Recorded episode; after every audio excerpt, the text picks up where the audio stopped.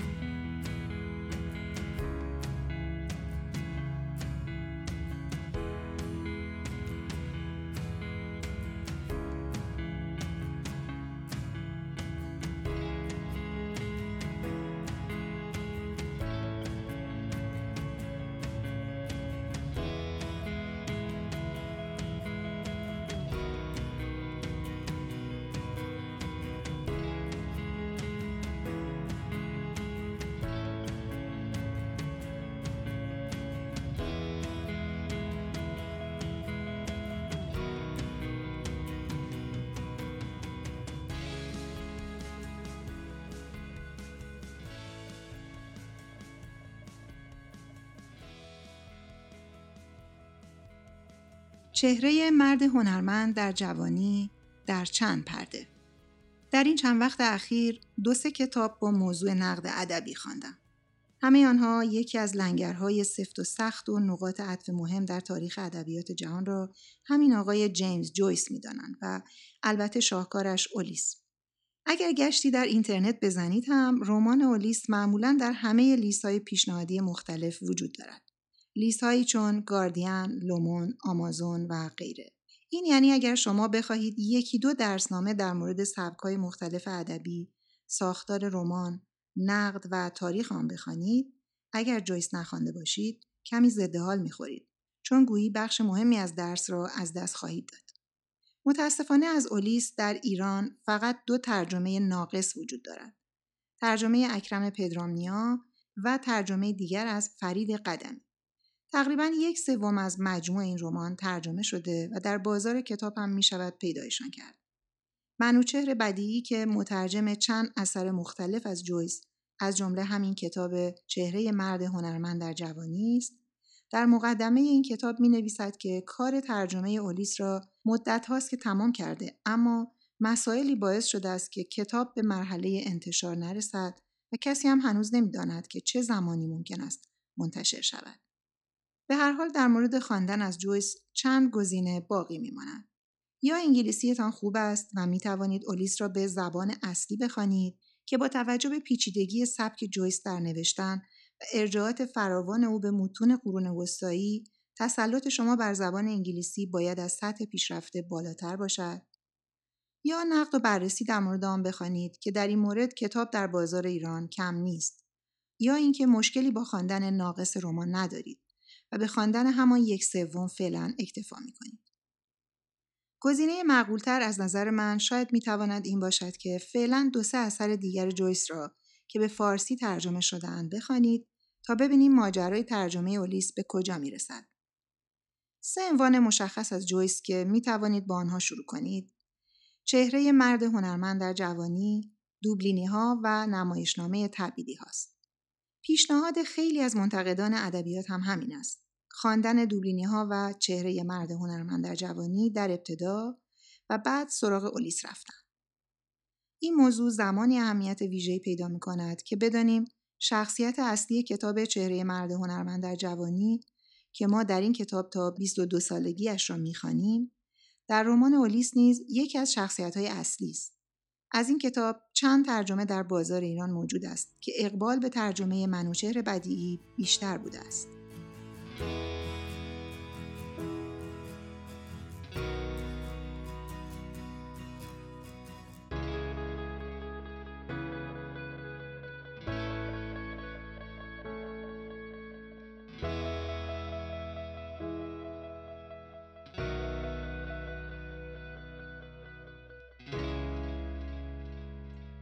پیش از اینکه برای اولین بار کتابی از جیمز جویس یعنی چهره مرد هنرمند در جوانی را بخوانم، عنوان کتاب همیشه با یک شوخی بیمزه پرتکرار در جمع‌های دوستانه در ذهن من حک شده بود. فکرم نمی‌کنم این شوخی تنها مختص جمع دوستان من باشد. از زمان رونق فیسبوک یکی از کپشن‌های همیشگی یا دست کم یکی از کامنت‌های عکس‌های هنری رفقا از خودشان این بود: چهره مرد هنرمند در جوانی، و یا البته ترکیب‌های جدیدتر آن، چهره مرد کارمند در شرکت و چهره زن ورزشکار در باشگاه و همینطور هزاران فلانی در فلانجا. چند روز پیش به یکی از کتابفروشی‌های خیابان انقلاب رفتم تا آن دو جلد از اولیس پدرامنیا را بخرم. این ترجمه در ایران به صورت غیر رسمی منتشر شده و باید کمی در بازار بگردید تا پیداش کنید. اما به راحتی می‌توانید با جستجوی هشتگ اولیس در اینستاگرام کتابفروشی‌هایی را پیدا کنید که آن را تمیز و مرتب چاپ کردند و روانه بازار کردند. به هر صورت من کتاب را پیدا کردم. ترجمه مفصل با یادداشت‌های فراوان که برای فهم ارجاعات و اشارات متن جویس به متون مقدس، اساطیر، فرهنگ و تاریخ ایرلند، خواندن آنها بسیار کمک کننده و لازم است. وقتی از فروشنده که یک آقای 50 و چند ساله به نظر می‌رسید پرسیدم کتاب اولیس را دارید؟ سری از روی طعنه یا حسرت تکان داد و گفت: بله دارم. گویی منتظر بود که کسی آن روز از او در مورد جویس سوالی بپرسد و او خطابی رسا در تایید و نفی جویس بگوید. راستش من خیلی حوصله نداشتم و چیزی نپرسیدم، اما به پذیرا بودن یا نبودن من برای آغاز بحث اعتنایی نکرد و دوباره سرش را تکانی داد و گفت: آدم کتاب میخونه که لذت ببره. من خودم چندین بار اولیس رو شروع کردم و ولش کردم چون چرت و پرت میگه. فقط اولیس هم اینجوری نیستا. اون یکی چهره مرد هنرمند و اون یکیش دوبلین هم همین آخه. کتابای الکی معروف. برای اینکه بحث پا نگیرد لبخندی از سر موافقت با او زدم و بیخیال خریدن اولیس شدم. از کتابفروشی بیرون آمدم و بعد از خودم دوباره این سوال او را پرسیدم که آیا هنگام خواندن چهره مرد هنرمند در جوانی لذت می‌بردم یا فقط چون نوشته‌ای از جویس بود یا مثلا به این دلیل که گفتن خواندنش مهم است به خواندنش ادامه می‌دادم. پاسخم تقریبا قاطع بود. بله، واقعا خواندن چهره مرد هنرمند در جوانی لذت بخش بود. بخشی از این لذت بردن خب قطعا سلیقه خواننده است و بخش دیگر هنر نویسنده. برای من چهره مرد هنرمند مجموع این دو حالت بود. خواندن نثری شعرگونه، رویایی و بازیگوش با ارجاعاتی غنی به کتب مقدس و اساطیر.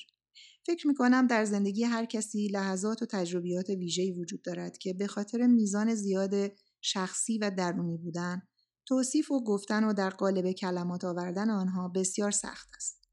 مثلا لحظه‌ای که شما اضطرابی غریب را از یک واقعه ساده تجربه می‌کنید یا مثلا لحظه‌ای که ناگهان احساس می‌کنید قلبتان از هر گونه احساسی در مورد خانواده، رفیقی قدیمی، گذشته یا چیزی که همیشه به آن عشق می‌ورزیدید تهی شده است. تجربه‌های غریب معنوی، حتی یوگا، شهود، کشف کردن، سنگینی غمی مبهم، جدایی، تنهایی، ترس یا هزاران تجربه و احساس شخصی دیگر. خواندن جویس ما را کمک می‌کند که شاید بتوانیم این تجربیات بسیار شخصی، درونی و غریب خودمان را کمی به کلمه نزدیک کنیم.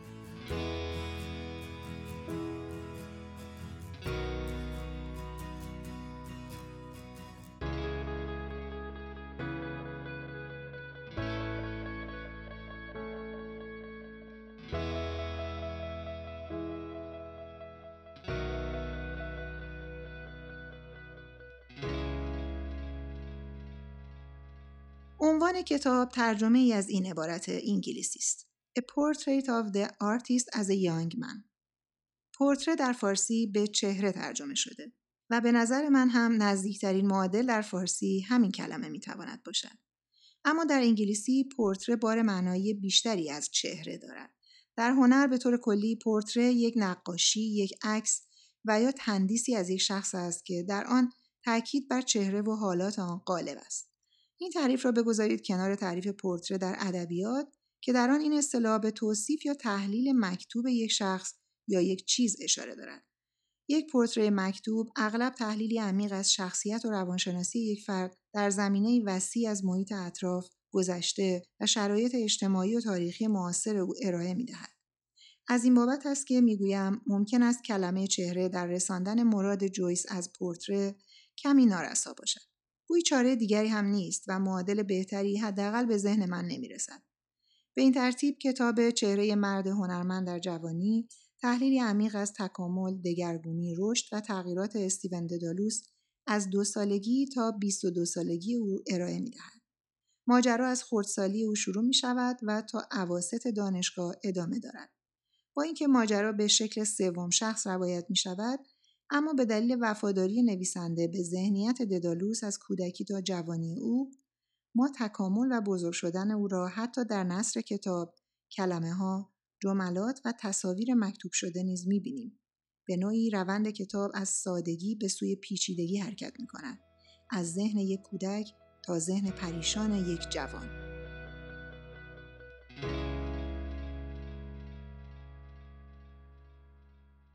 استیون فرزند نخست یک خانواده طبقه متوسط ایرلندی است. این وضعیت خانوادگی و تاریخی، یعنی عضویت در یک خانواده طبقه متوسط ایرلندی در ابتدای قرن 20، بر 3 چیز مشخص دلالت می‌کند: خانواده، کلیسای کاتولیک و وطن.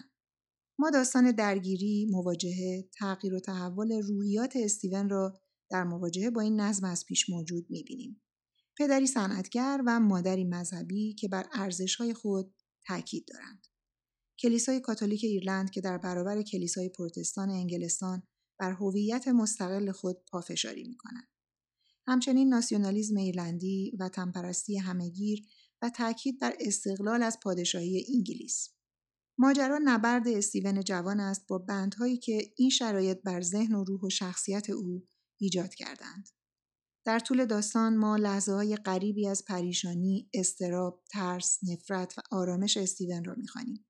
لحظه‌های نبرد او با خواسته‌های مادر، ترس او از آتش جهنم، گرفتاری‌های او با اخلاقیات کلیسا، بحث او با رفقای ناسیونالیست و هویت‌گرای ایرلندی، جدال او با گذشته و فرهنگ پدری و در آخر توصیفات شگفت‌انگیز از لحظه‌های رهایی، لحظه اولین گناه و تجربه هماغوشی، رفتن به دانشگاه به جای کشیش شدن و مهاجرت به اروپا به جای ماندن در دوبلین. حقیقتاً خواندن گفتگوهای درونی استیون در طی این نبردها، لحظه‌های گسست او از ارزش‌های بزرگی چون خانواده، مذهب و وطن، می‌تواند چیزی را در خواننده تکان دهد. خواننده رنج‌های او را تجربه می‌کند و با استیون همراه می‌شود و حتی برای لحظه‌های کوتاهی رهایی را تجربه می‌کند. در این حال استیون می‌داند که رها شدن از بندهای پیشینی با رنج همراه خواهد بود. او در صفحات پایانی کتاب به دوستش می‌گوید: من از تنها بودن یا به خاطر دیگران عقب رانده شدن یا رها کردن آنچه باید رها کنم نمی‌ترسم.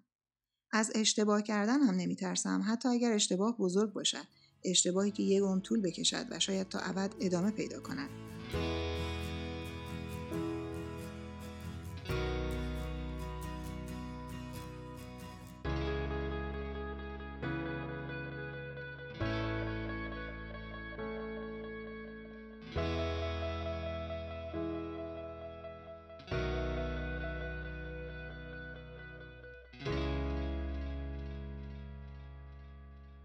سبک جویس در نوشتن را یکی از نقاط عطف مهم در تاریخ داستانگویی می‌دانند.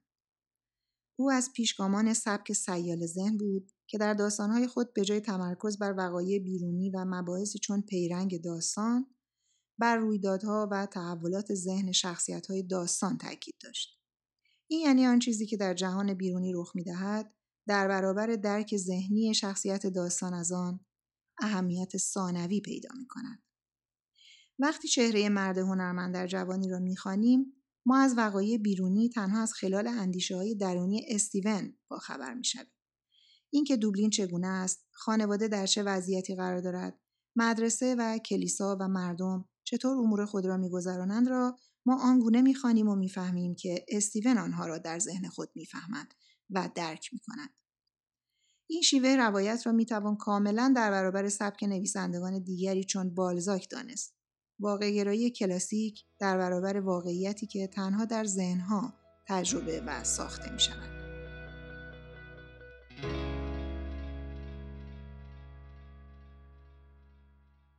بیشتر منتقدان به این باور دارند که استیون ددالوس خود جویس است و چهره مرد هنرمند در جوانی زندگی‌نامه خودنوشته او.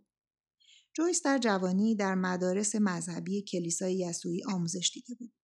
در دوبلین بزرگ شد و در ابتدای دهه سوم زندگیش برای همیشه از ایرلند به اروپا مهاجرت کرد و دوبلین را ترک گفت. با تدریس زبان انگلیسی و در شرایط سخت مالی زندگی کرد و نوشت، اما حاضر نشد تن به استانداردهای عرفی و ادبی زمان خود بدهد. معروف است که وقتی در بسیاری از کشورها از انتشار قانونی اولیس جلوگیری می‌شد، او حاضر نشد بعضی از بخش‌های کتاب را که با شرایط عرفی آن زمان هماهنگ نبود، حذف کند. او رنج‌های در بند نبودن را به جان خریده بود.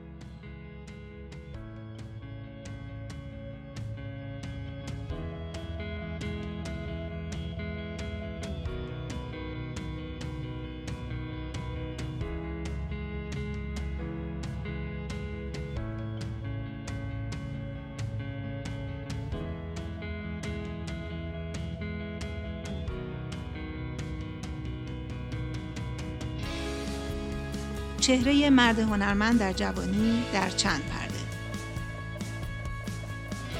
نوشته شهاب سامانی، راوی نسیم نجفی.